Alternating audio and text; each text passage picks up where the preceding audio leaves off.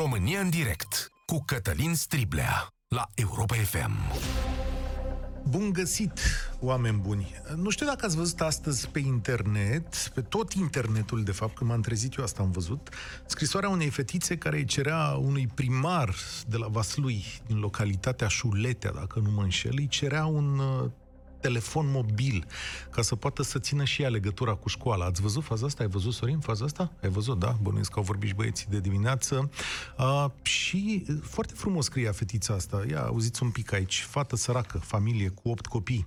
Sunt conștientă că singura noastră șansă pentru a reuși în viață este să învățăm bine. Am apreciat întotdeauna când ne-ați sprijinit, se adresează primarului. Acum, cu această nebunie ce ne ține departe de băncile școlii, singura noastră legătură cu profesorii noștri este mediul mediul online. Folosim cu toții telefonul mamei mele, dar nu reușim să ținem pasul cu acest sistem de învățământ din cauza lipsei unui alt telefon. Primarul i-a promis un telefon, mă rog, și acum voi să vă întrebați, bă, dar ce are mă stribile astăzi de vorbește de fetița asta, că ce treabă are? Doar am zis mai devreme că facem emisiune cu Chiove și cu CCR, treburi importante, nu? Astea sunt treburi importante. În România a fost la televizor, a vorbit doamna Chiovi și e o decizie care ar trebui să ne răzcolească până, până în presele, ca să zic așa, pentru că ne spune foarte multe despre ce s-a întâmplat anii ăștia. Deci ce legătură are fata asta cu toată povestea asta? Hai să vă spun, vă mai aduceți aminte când la DNA se înșirau în față niște miniștri, o serie de miniștri într-un dosar care ținea de informatizarea școlii.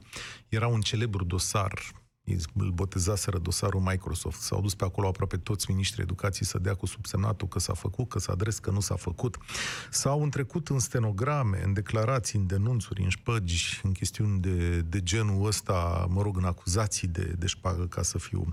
S-au vărsat lacrimi, s-au considerat, s-a considerat că unii dintre ministrii ăia sunt eroi, alții au zis, domnule, sunt victime, alții au zis că sunt niște hoți. În fine, după cum era televizorul, așa s-a întâmplat și cu uh, relatarea poveștii respective.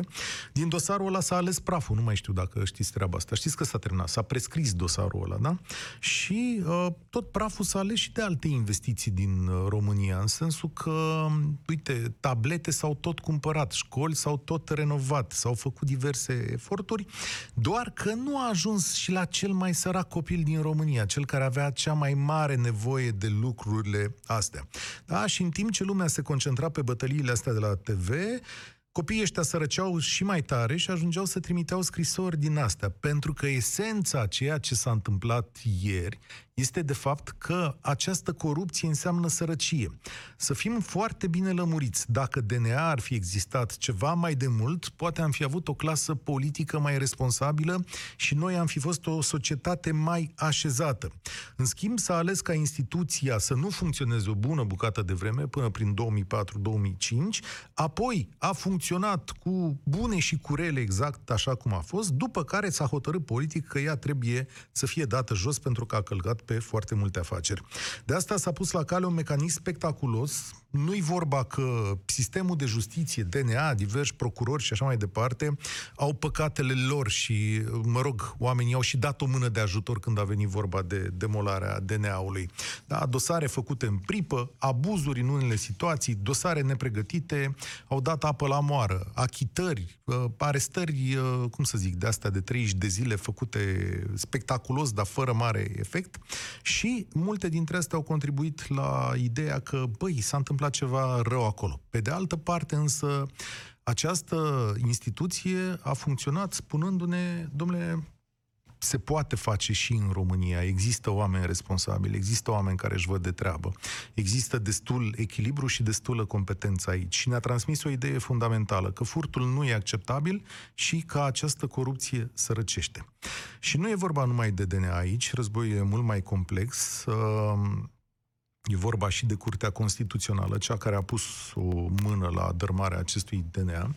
Și în acest context vine și decizia în ce privește pe doamna Chiove și vă mai aduceți aminte, decizia asta a pornit cu Tudorele fă ceva, rostit de Codrin Ștefănescu, după care s-a făcut raportul acela de către Tudorel Toader, a fost demisă doamna Chiove și domnul Iohannis a tras de timp, n-a vrut să o dea jos, Președintele Iohannis a fost silit să o dea jos mai târziu, după ce a venit decizia Curții Constituționale care i-a cerut acest uh, lucru. Domnul Iohannis ar fi vrut ca doamna Chioviși să-și dea demisia ea n-a vrut să-și dea demisia, după care președintele i-a întors spatele și n-a mai ajutat-o deloc, a lăsat-o de una singură. Motivarea deciziei de la CCR va fi însă și subiectul discuției noastre de astăzi, pentru că acea motivare despre care am vorbit și la data respectivă, s-a dovedit a fi halucinantă. Ea vine să spună că președintele este doar un simplu om care ștampilează acte, că nu poate constata decât legalitatea ceea ce s-a întâmplat, dar vine să spună un lucru care pe mine m-a frământat de aseară până astăzi și aș vrea să-l ascultați exact așa cum l-a rostit doamna Chioveși vreme de un minut. Vă rog să vă concentrați asupra frazelor următoare. Ceea ce, de fapt, uh, Curtea Europeană a Drepturilor Omului stabilește este faptul că prin decizia Curții Constituționale, acea decizie prin care eu am fost revocată din funcție, prin care s-a decis revocarea mea din funcție, în motivarea acelei decizii, Curtea Constituțională a limitat dreptul de acces la o instanță orice funcționar civil, orice angajat, așa cum uh, motivează practica, cum se motivează în majoritatea hotărârilor a Curții Europene a Drepturilor Omului, orice angajat are drept atunci când este revocat sau este concediat să se adreseze cu o plângere, cu o contestație la o instanță de judecată. Mie mi s-a refuzat acest drept pentru că, în motivarea decizii Curții Constituționale, s-a limitat accesul la o instanță. Curtea Constituțională a precizat că pot să atac decretul prin care urma să fiu revocată doar pentru motive de legalitate. Adică, dacă, nu știu, în conținutul decretului, să spunem, președintele greșea data sau în loc de decret, președintele emitea un, act, un alt act. Dar nu aveam nicio șansă pe fondul problemei, și anume dacă motivele de revocare erau corecte sau nu erau corecte. Voi înțelegeți ce spune doamna Chioviși aici? Spune că unui cetățean român i s-a interzis accesul la justiție de către chiar organismul care trebuia să supravegheze acest lucru, da? Cel care îi garanta acest lucru. I-a interzis accesul la justiție și asta nu e o părere personală. Adică, sigur, doamna Chioviși a zis, poate să zic orice. Asta este decizia Curții Europene a Drepturilor Omului. Iar eu astăzi la România în direct vă întreb în felul următor. Ar trebui CCR să-și revizuiască propriile hotărâri? Ce urmări ar trebui să aibă această decizie CEDO în cazul Chioveși, da? Ați văzut ce a spus domnul Iohannis, ați văzut ce au spus PSD, alții și așa mai departe. Cum ajută această decizie lupta anticorupție din România și ce mecanism ar trebui să aibă numirile astea de la CCR, astfel încât această instituție să redevină una în care majoritatea dintre noi să aibă încredere. România în direct începe acum. Telefonul nostru este 0372069599. Începem cu Mihai. Bine ai venit! Uh, bună, Cătălin! Salut! Uh, este clar că toate răspunsurile care le-au dat uh, cei care au luptat contra justiției, mă refer la PSD în primul rând, uh, ALDE, cei care au ieșit la înaintare să, să dea o justificare că n-au fost. Uh, normal că sunt tipice psd sunt niște minciuni sfruntate. Și clar că uh, Curtea Constituțională CCR-ul ar trebui să-și dea demisia în bloc în momentul uh, ăsta. Nu, nici nu mai încape în discuție altfel de, altfel de, de, de de teoreme și de... Să-și uh, dea ai demisia în bloc. Hai să fim raționali, adică păi, n-a votat normal, toată lumea atunci, acolo, da, știi cum e. Adică chiar asta dacă este, pe noi este. ne supără deciziile, nu cred că e un mod rațional de gândire în spui, domnule, vine întreaga curte și își dă păi, demisia. La ce au făcut până acum, că au, au, pe, prin deciziile care au luat în ultimii trei ani de zile, ce, ce ar trebui să facă? Când, când curtea, uh, ce, ce le spune clar că au greșit și că au, au făcut un lucru care nu trebuiau să-l facă. Eu am văzut la un moment dat numărate încă vreo 16 decizii care ridică nemulțumiri sau sunt controversate, le consideră multă lume. Abuz în e serviciu, clar, incompatibilități da, da. și așa mai departe. Decizii luate pentru o singură persoană, cel puțin trei, știu eu, decizii din astea luate pentru o singură persoană, ceea ce curtea n-ar trebui să facă. Dar astea sunt niște normal, decizii... Este, este pus, a, a fost atent. pus acolo și fac, iau niște decizii în nume, în nume, în nume de pers- pe persoană fizică. Deci Bun. nu este normal, nu este normal. Dar ei iau zeci de alte decizii pe care noi nu le-am contestat sau poate chiar sunt corecte. Ceea ce propui tu o demisie în bloc Este păi, măcar un... demisia de, de onoare să-și o dea. Deci ce să mai spunem altceva? Că a, la, la, când, când un, un, un organism internațional îți vine și îți spune în față că ai greșit și flagrant încă vis-a-vis de, de drepturile unui om, care nu e oricare om, dar putea să fie oricare om din țara asta. Și când greșește în, în defavoarea lui și nu lași dreptul ca să se reprezinte în justiție pentru dreptatea lui, ca să vadă și, și acel om pentru, ce, cu ce a greșit, unde, unde, unde a fost, unde, unde e vina lui. Deci i-a încălcat niște drepturi flagrante lui, lui uh, Codruței Creveșii. Da. Poate ar Clar. merita să explicăm, îți mulțumesc tare mult pentru punctul tău de vedere, poate ar merita să explicăm și de ce acest dosar s-a judecat mai repede, pentru că în general durează mai mult ca aceste dosare să fie judecate. El a fost luat în procedură de urgență, tocmai pentru magnitudinea cazului și importanța acestei decizii, pentru că ea viza accesul la justiție, care este un drept fundamental pentru oricare cetățean al acestei planete. Aceasta este motivarea pentru care CEDO a mers mai repede cu acest dosar decât cu altele. Dar, Radu, bine ai venit la România în direct. Nu e Radu? Mergem mai departe, Camelia? Da? Hai să vedem. Camelia, salut! Bună ziua! Bună ziua! Uh, îmi pare rău că nu am ascultat decât un antevorbitor, așa ca să-mi fac o idee despre percepția la nivel național, să zic, poate prea mult spus. Păi da, dar noi te așteptăm pentru ideea ta, nu ca am, să... am înțeles, am Da. înțeles. Uh, eu nu sunt de acord cu felul în care se pune problema vis-a-vis de CCR. Și am să vă spun din ce perspectivă. În primul rând, uh, orice for ju- judecătoresc, că este tribunal, că este Curtea Supremă, trebuie investit cu încredere încă din start. Pentru că altfel nu știu unde ajungem. Corect, sunt Toți de acord cu suntem tine. nemulțumiți. Toți suntem nemulțumiți la un moment dat, de ceva. Nu Da. am nicio garanție că dacă se va găsi o altă formulă de numire a membrilor CCR, lucrurile vor merge perfect. Nici eu n-am- Întotdeauna- Da, Întotdeauna vor fi nemulțumiți. Da. Că și este atunci... un partid sau altul, cred că, nu știu, cred că cel mai bun lucru este să mergem pe, Dar tu pe însu... încredere. Pe încredere, Pe bun, bun. Și tu poți să le mai dai încredere acestor oameni după ce putem număra împreună 16-20 de decizii care au un semn de întrebare? N-am încotro.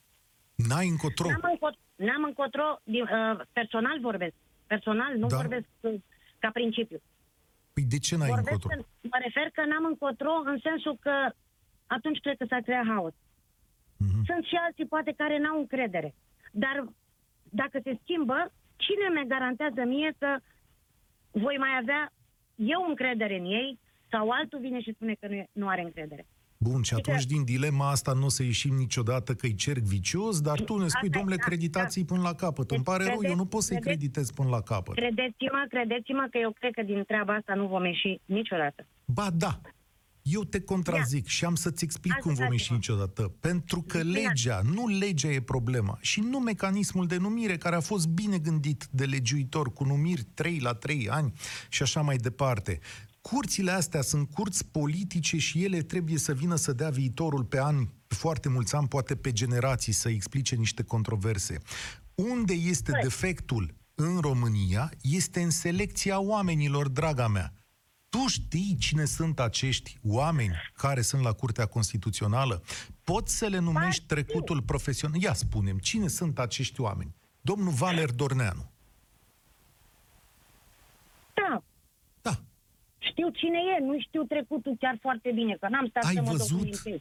Ai văzut? Dar mă duc- Asta este dar mă cheia. duc- corect, corect, corect, dar dați-mi voie. Mă duc și la Mona Pivniceru, mă duc și la Livia Stanciu, mă duc și la Daniel Morar. Sigur că da. Și ei au un trecut. Și destul ai de numit patru controversat. dintre ei. Numește-i pe ceilalți cinci.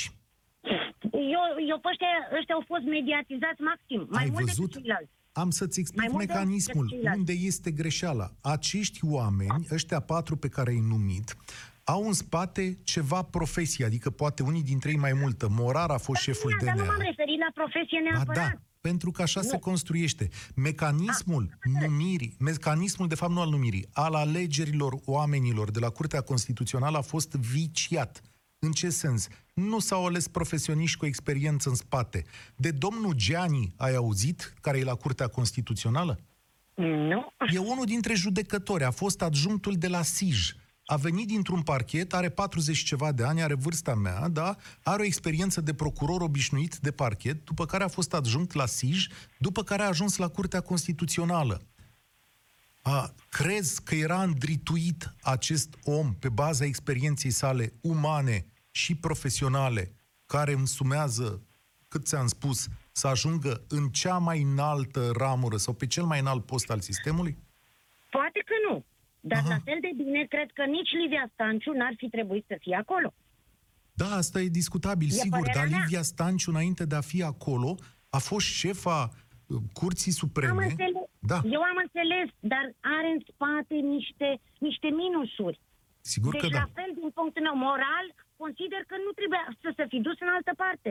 Dar nu trebuia să fie acolo, pentru că, din punct pentru pe mine, nu mă reprezintă din punct de vedere moral, mă înțelegeți? Ei Adică nu trebuie să ne reprezinte pe noi. Nu pot să o creditez. Îți mulțumesc foarte nu pot mult. să o cred.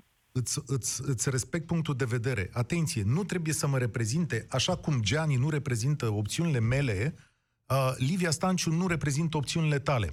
Dar tocmai asta e partea interesantă a unei curți constituționale, oameni buni, că ea trebuie să reprezinte cât mai multe curente de gândire. Trebuie să exprime oameni care sunt liberali, oameni care sunt de stânga, oameni care sunt de dreapta, oameni care sunt conservatori și așa mai departe. Cheia este ca ei să fi a avut o experiență profesională importantă, să poată lua decizii grele de tot și noi să știm ce gândesc despre o grămadă de lucruri, cum ar fi uh, drept penal, uh, abuz în serviciu, ce gândesc despre avort, ce gândesc despre uh, familia tradițională sau cum să fi chemat referendumul ăla, ce gândesc despre, o min- despre complexitatea vieții noastre pe fiecare problemă. Ei ar fi trebuit supuși unei dezbateri intelectuale foarte puternice. Ar fi trebuit să-i verificăm mai mult și mai greu ca societate, iar politicienii sunt trimiși să facă asta. Iar politicienii au viciat acest mecanism, oameni buni, asta au făcut. Au luat oameni care nu aveau o foarte mare experiență, despre care nu știam foarte mare lucru și au pus în funcțiile alea așteptând să le răspundă la telefon.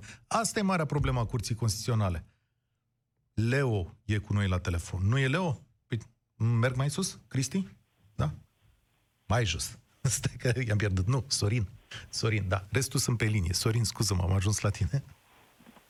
Bună ziua! Bună ziua. Uh, În primul rând, țin să-i mulțumesc doamnei și pentru faptul că a avut curajul să meargă la CEDO și cu toate că am ascultat că erau uh, opinii care spuneau că n-are nicio șansă, uite că a câștigat.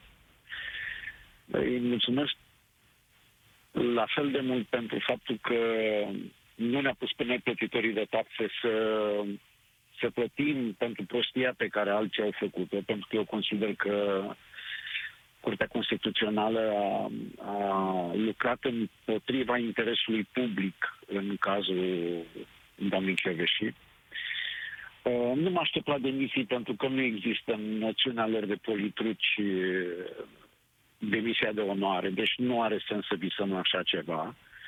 Dar poate ar putea fi luate ceva măsuri împotriva domnului Tudorel Toader. Mă refer la faptul că dânsul face parte din uh, Comisia de la Veneția. Adică Și să fie acolo- un gest de ăsta oficial care să-l retragă de acolo, da. Cred că s-a și spus ce. Absolut, absolut, pentru că este evident.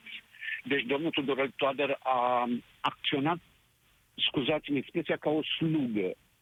Deci, efectiv, a fost o unealtă în mâna unui partid politic, uh, ceea ce, să spunem că era de înțeles atât timp cât postul politic.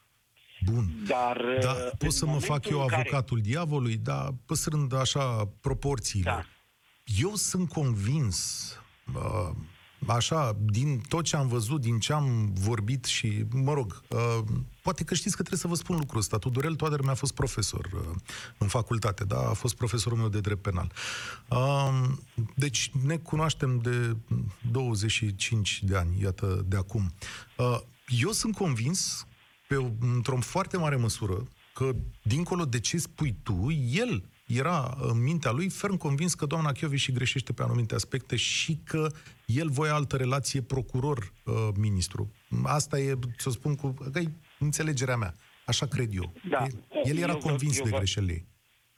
Eu vă cred. Uh, Pe mine mă amuză foarte tare modul uh, didacto-superior pe care îl avea domnul uh, Tudorel Toader în momentul în care mai ales apărea public în toate conferințele și în toate uh, declarațiile pe care le făcea. Uh, superioritatea dânsului uh, nu-i dădeau însă dreptul de a sfida în primul și în primul rând, uh, uh, populația care, evident, populația avea așteptări vis-a-vis de lupta anticorupție. Și populația are așteptări în continuare Mai are, da? vis-a-vis de DNA, fiți convins de lucrul ăsta.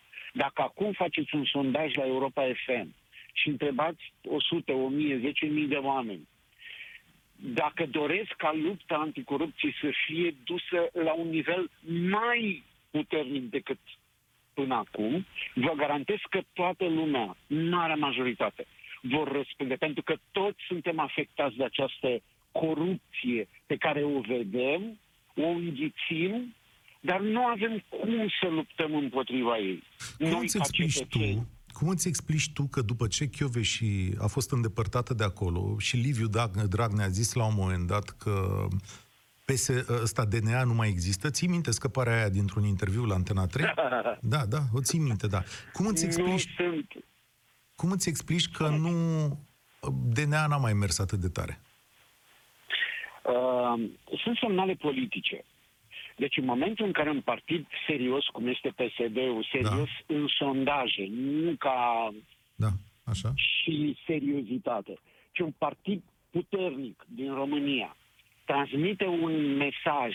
Uite, am reușit să o dăm pe și jos, am reușit să-i dăm la joale președintelui, l-am pus în banca lui, l-am, pentru că uh, sub domnia asta din 2016, de la sfârșitul 2016 a PSD-ului și până acum, pentru că și acum tot PSD-ul e la putere, chiar dacă executivul e PNL, dar legislativul Deci camerele zici sunt că ale procurorii să PSD-ului. moaie, da? Asta zici, că procurorii să S-au uită și muiat ei, să uită și ei la normal, mesajul pentru că și- politic că și ei sunt oameni, și nu? Ei, și ei sunt oameni. Și, din Și momentul așteptăm în de care la văd- procurori și ei să fie oameni sau așteptăm să fie Sunt cruciați? foarte puțini oameni înțeles. cu o tărie de caracter și Ok. o tărie morală ca Lauri Codruța Chiovici. Poate, trebuia, poate Cât trebuia subliniat asta. Îți mulțumesc tare mult, sunt foarte multe telefoane și astăzi nu o să putem prelungi ediția, de asta o să mai scurtez un pic din intervenții, pentru că la două vine domnul Iohannis. Ce să, ce să vezi?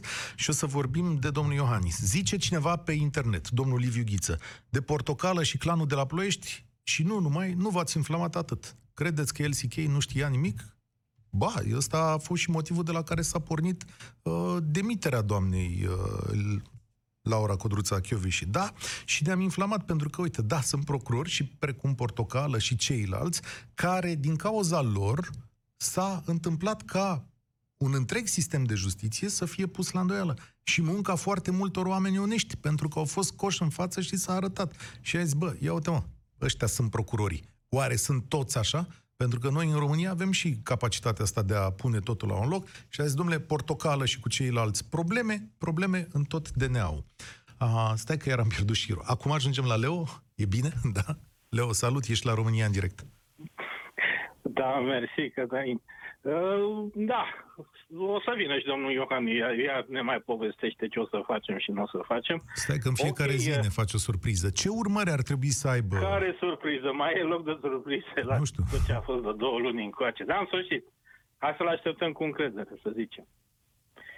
Uh, Tot cu problema cu Căveși și CCR-ul nostru, um, au fost niște lor de poziție, nu știu, eu aș fi mult mai clar și radical, chiar, chiar și referitor la tine, Cătălin. Foarte bine că ți-o fi fost domnul uh, Tudorel uh, profesor, dar eu sunt de părere că sunt gesturi definitorii. Adică eu nu merg pe ideea că să nu-l generalizăm.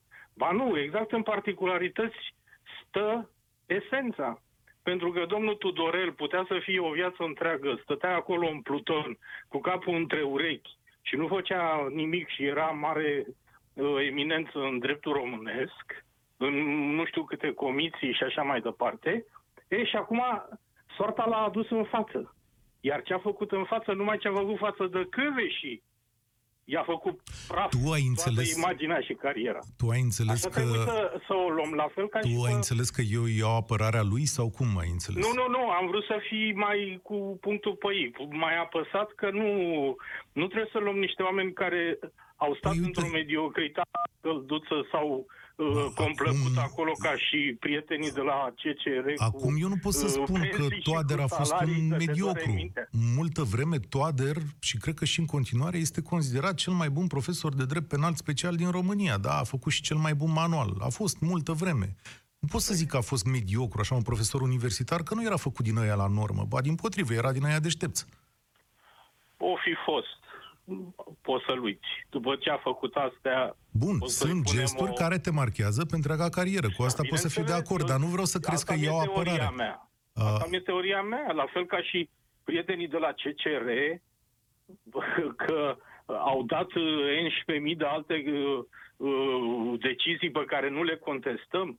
Păi ăsta o fi rolul lor totuși. Da. Dar când ai vreo două, trei așa bine contextualizate, țintite, Așa, ce în facem, gașcă, la comandă și așa mai departe, păi e clar că s-au descalificat total. Eu nu știu după ce mecanism au demisionat ăia din Moldova, toți. Sau a reușit cineva să-i, să-i demisioneze. Doamne, nu vrei să fie ca Moldova, crede-mă pe cuvânt, că Nu, Moldova nu, nu, nu... Ca, ca act, pentru că noi ne voităm de niște chestii. Domne, pe CCR e imobilă, nu poate să o dea nimeni jos, indiferent câte nenorociri face.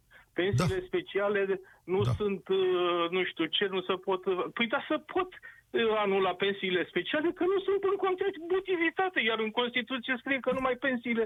Nu pe ne-a mai judecat contributivitate odată la sunt. CCR și a zis CCR că singurele pensii intangibile sunt ale ale magistraților. În rest, E, exact, Da. exact, vedeți? Bun. Și acolo, Tot o iarăși, chestie eronată. ce vreau Că să dacă te spun duci eu, cu ea la că CETO, sunt, s-ar putea să fie altă părere.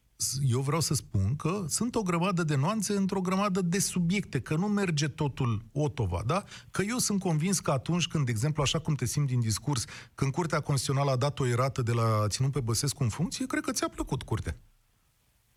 Nu neapărat, că n-am partipriuri, dar Mm, când, dar vine, cum a fost? când vine cu chestii de-astea care le face la comandă, țintite, pentru o anumită gașcă din care nici nu mai trebuie să spui semne de întrebare, atunci nu mai ia poporului, ia ălora. Păi asta O e fi și partid, ideea. o fi Despre ce grup de vorbim? interese. Că ea ălora, doar că ea să mai schimbă din când în când. asta e tot. Iar băieții care au nas fiind de politician să duc când după unul, când după altul. Iar acolo în curte poți să numeri pe degetele de la o mână, dar nu-ți ajung degetele de la o mână, că să fac cinci și situația s-ar schimba. Poți să numeri doar patru care sunt Exact. niște oameni și profesioniști cu un trecut în spate, sigur care au controverse profesionale, ca peste tot, că dacă joci sus, nu poți să n-ai Da. controverse profesionale, dar care au și o anumită imagine publică respectabilă, dar sunt prea puțini. Ce vreau să Corect. spun eu este că Corect. procesul este viciat, procesul de numire, pentru că politicianul și X și Y, că a fost Băsescu, că a fost Dragnea, s-a uitat după el și a zis, Da. băi, al iau eu și îl Uite- pun aici, îi dau, al meu e pe, via- pe viață. Așa e, asta nu țin mult. Uh, referitor la cei patru, atâta timp cât te complaci împreună cu ceilalți în horă, A, îți cam pierzi și tu credibilitatea. Nu știu dacă e Uite, așa. Ce trebuiau- vrea să trebuiau spună? să-și dea demisia, ca să spună Să-și dea ei foarte demisia. clar, uite, domne, noi nu mai suntem de acord cu ce Păi și fac mai colegii numea, ăștia, nu? mai numea Dragnea încă trei și am rezolvat problema Da. pe viață. Să, Da, îți din mulțumesc, partea mea Leo. trebuia să rămână Dragnea până acum. Să-ți lea cu capul de pereți și cu banii și cu coronavirusul ca să se lecuiască unii și alții care îl Las că nu compătimesc trebuie și să pe alții. fie chiar așa. Vezi că la politică ne mai inflamăm. Leo, salut, mulțumesc. E Cristi acum la România în direct. S-a dus Cristi, da, știu, ne-am lungit. Uh, Tudose? Da? Tudose, așa? Da, da. Domnul Bună Tudose ziua. sau chiar Tudose. Salut, Da. eu sunt Cătălin. Te ascult. Ce ar trebui să Ceea ce aș urmeze? vrea să punctez eu, referitor la îndepărtarea doamnei și de la DNA. Când a venit uh, această îndepărtare, domnul Iohannis știm că uh, nu a dorit să semneze decretul. Da. Și uh, a semnat după ce a venit presiuni de la Uniunea Europeană. Vă aduceți aminte. Nu A au zis că venit este un presiuni de factor- la Uniunea Europeană. Cum? Da, nu mi-aduc a aminte. spus. Cum zici? Au, au spus că e un factor destabilizator pentru că lumea uh, nu se va liniști și nu va intra în casă, va protesta în stradă. Asta a zis Uniunea Europeană, scuză-mă, mie îmi scapă chestia asta. Dacă am scăpat ceva din perioada spun- respectivă, îmi cer eu scuze, dar nu știu cum. Eu știu că Iohannis a tras de timp... Analizați, vedeți evenimentele și vă veți da seama. Bun, în poate- plus de aceasta, eu de pe timpul domnului Guran, când făcea această emisiune, uh, tot atacam mereu această structură de numită Curte Constituțională, că nu e o instanță, Tot deși atac- figurează ca instanță, cu magistrat, este un factor politic. Da. Doamna Chioveși, de asemenea, a acționat în mod politic. Doamna Uh, Chioveși a multe acționat erori, politic. Multe erori și favorizări. Ponta, cazul Ponta, în timpul Stai un pic. mandatului... Hai să le luăm pe doamnei rând. Chioveși. Stai un pic să le luăm pe rând. Curtea Constituțională, mai în toate statele lumii, este o instanță politică negreșit. Ea se ocupă Da, și asta de diverse trebuie lucruri schimbat. politice. Dar E o ce instanță- treabă? Instanță de drept constituțional. Da, care ia Constituțional. decizii asupra unor chestiuni politice pe termen Da, e adevărat. foarte lung. Da, și are și numire politică Da, și dar- așa mai departe. da. Dar când zici că Chioveși a acționat politic, ce Eminența, vrei să aici spui? trebuie să fie preeminența de, dreptului și în cazul uh, Curții Constituționale. E, Dacă chiar există. Să știi că acolo intră Nu? și alte măsuri, nu numai Politicul- drept. Da, Intră, sunt într-adevăr. chestiuni atât de sensibile încât nu e vorba numai de Instituții, drept. Da. Drept, uh, politicul face dreptul, știți. Dar Ați studiat și asta dreptul. spunem Eu, cum doamne, e treaba cu Chioveși, i-am spus Chioveși. că e tributară. Personal, în 93, i-am spus că e tributară. Va ajunge mare, am 93, spus că păi va era la ajunge- facultate în 93. În 93 am spus că va ajunge ministrul justiției. Eu așa i-am prezis. Personal. Da. Întrebați-o. Întrebați-o. Personal, dacă aveți ocazia să invitați. Nu știu, va Eu am spus în 93 că va ajunge ministrul justiției. Va ajunge mare. Am văzut care carismă de tributară. I-am spus toate carențele. Da. Ce să zic? mult Mulțumesc, de atât. Cristi. Mai mult de De atât, da. Tributară. E tributară, Unor nu știu ce interese. înseamnă tributară Orice unor om și tot interese. sistemul e, e la fel. Așa, nu, dacă o nu, nu, iei- doamne Chioveși. Mulțumesc tare Nu, mult. nu. Așa, dacă o iei să știi că fiecare om e tributar. Uh, poate vrei să zici că Chioveși a făcut greșeli. O sacoșă de greșeli, câte vrei, un sac. Pentru că un om care e într-o funcție unde trebuie să ia hotărâri zilnic, sigur face greșeli. Că a avut un stil autoritar și așa mai departe. Important e la sfârșit când tragi linia dacă, cum să zic, imaginea aceea este corectă, respectabilă și dacă a apărat lucrurile bune. Aici trebuie purtată discuția. Raul, salut! Alo, alo, salut, Cătălin. Uite, um, stau și mă întreb așa dacă... Uh, e clar că procesul e, are procesul de selecție destul de viciat și uh, stau și mă întreb dacă nu există un mecanism în care justiția cumva se poate autoregla, în sensul în care numirile să fie făcute intern, în sensul că sunt sigur că există o structură de organizare ale judecătorilor și ale magistraților. Vrei să care ei povestim un vină pic să de facă. asta? Că mi-ai adus aminte de ceva? Adică tu știi cumva că... nu înțeleg uh, o, de ce trebuie așa strâns legat de politic, de ce nu se poate, sau, sau o altă variantă ca la americani, uh, cum e cu district attorneys, să fie aleși, deși aici apar sigur alte probleme, să, să fie candidat, ca să pot să văd, ok, uh, care este uh, trecutul persoanei respective, ce CV are, ce, în ce situație au fost implicați. Um, de asta, dacă au cumva un mecanism, dacă nu se poate, care ar fi problemele care apar uh, dacă ar fi un mecanism intern? Că e o problemă de principiu. Cum judeci judecătorul? Că, na, Păi fii atent, în anul 2004, înainte de a adera noi la Uniunea Europeană, trebuiau închise niște dosare. Și Uniunea Europeană a făcut niște presiuni mari de tot asupra guvernului Năstase să dea numirile procurorilor șefi la Consiliul Superior al Magistraturii. Și Cristian Diaconescu a făcut treaba asta, a făcut legea, a modificat-o, a trecut. Guvernul Năstase a aprobat ca CSM să se ocupe de cariera judecătorilor și a procurorilor de la cap la coadă. Cine crezi că a modificat în 2005 numirile judecătorilor și așa mai departe? Îți mai aduce aminte? mm, Îți spun eu. guvernul- Monica Macovei guvernul cu Traian Băsescu, da? Și au spus la data respectivă, au spus, domnule, nu poți să ai încredere în CSM-ul ăsta pe care l-a lăsat Năstase că o să pună niște oameni buni. Trebuie să aducem aici numirea înapoi la oamenii buni. Da? Ca să vezi că întotdeauna la o monedă există două da, fețe. adevărat. Noi, în Adevărat. România, am Da. avut acest mecanism. Da? Noi Dar l-am mă avut. întreb, un mecanism care să implice toți judecătorii, toți uh, magistrații, un vot intern. Ah, un vot intern. un vot, vot intern, nu doar cu curtea, o curte să decide altă curte. Nu. Toți, mă gândesc că există, E o idee. nu știu, uh, în sensul în care, mă gândesc că există o asociație, o uniune a uh, o uniune profesională a magistraților și judecătorilor care să facă alegeri interne. Așa, cum- Așa este. E Eu o sunt- idee. da, eu- E o idee de luat Da. în seamă, cu campanie electorală, eu, cu eu tot ca ce trebuie. profe- eu ca profesie sunt arhitect. Avem ordinul arhitecților, Mhm. există alegeri interne pentru președintele, pentru așa... mai Știi că departe. așa se alege Mă- CSM-ul, în fapt, da? Știi că așa se alege acest Da. CSM și rezultatele sunt cele pe care le vezi. Sunt oameni și oameni acolo, adică asta da, e. nu zic, că- nu zic că e, în niciun caz nu e o soluție absolut perfectă, dar stau și mă întreb dacă nu ar fi o alternativă mai bună la... Adică e un partid care la putere acum, care pune un, magi- un, uh, un judecător la CCR, care după aia nu mai e la putere, dar judecătorul respectiv rămâne, Evident. un președinte acum, după aia se Dar schimbă fii atent. președintele, mă întreb dacă nu Eu unul, ca să nu vorbesc în numele tuturor, noi vrem asta pentru că anumite curente, eu gândesc, cum să zic, cu bună credință, vrem ca anumite curente sociale să fie reprezentate. Da, Eu vreau ca în Curtea Constituțională să fie oameni cu gândiri diverse, dar să fie onești și da, corecți și asta. și să poată lua niște decizii care să fie echilibrate și cumpătate. N-aș vrea ca totul să meargă Da. într-o direcție și pe 30 de ani, da? A, nu, nici eu nu-mi doresc asta, în niciun caz. Dar mă întreb dacă, na, un mecanism intern de selecție... Ar fi bine uh, ce poate propui să tu. funcționeze. Poate ar fi mai Să fie- bun în Să situația fie prin asta. rotație, să fie prin Raul, rotație, nu știu. îți mulțumesc tare mult că ai fost la România în direct. Gabi e acum cu noi. Da, bună ziua. Bună ziua. Alo, Da, Gabi, salut, spune-ne. uh, vă salut. Cred că în principiu lucrurile ar trebui rezolvate puțin și de la rădăcină, pentru că în principiu uh, ce naște din pisică tot soare își mănâncă. Uh, domnul Tudorel Toder este unul dintre educatorii acestei generații și generațiilor anterioare. Este reprezentantul uh, celor care au făcut foarte multe compromisuri la viața lor. Crezi? Eu, nu, nu-i corect, pentru că eu îmi cunosc colegii și cei mai mulți dintre colegii mei sunt judecători și procurori și eu știu câtă dragoste îi poartă zilele astea lui Tudorel Toader. Eu cred că și el știe lucrurile astea și uh, de-al minteri, uh, acum vreo trei ani la o întrunire de generații, domnul Toader n-a venit acolo, ca să zic așa.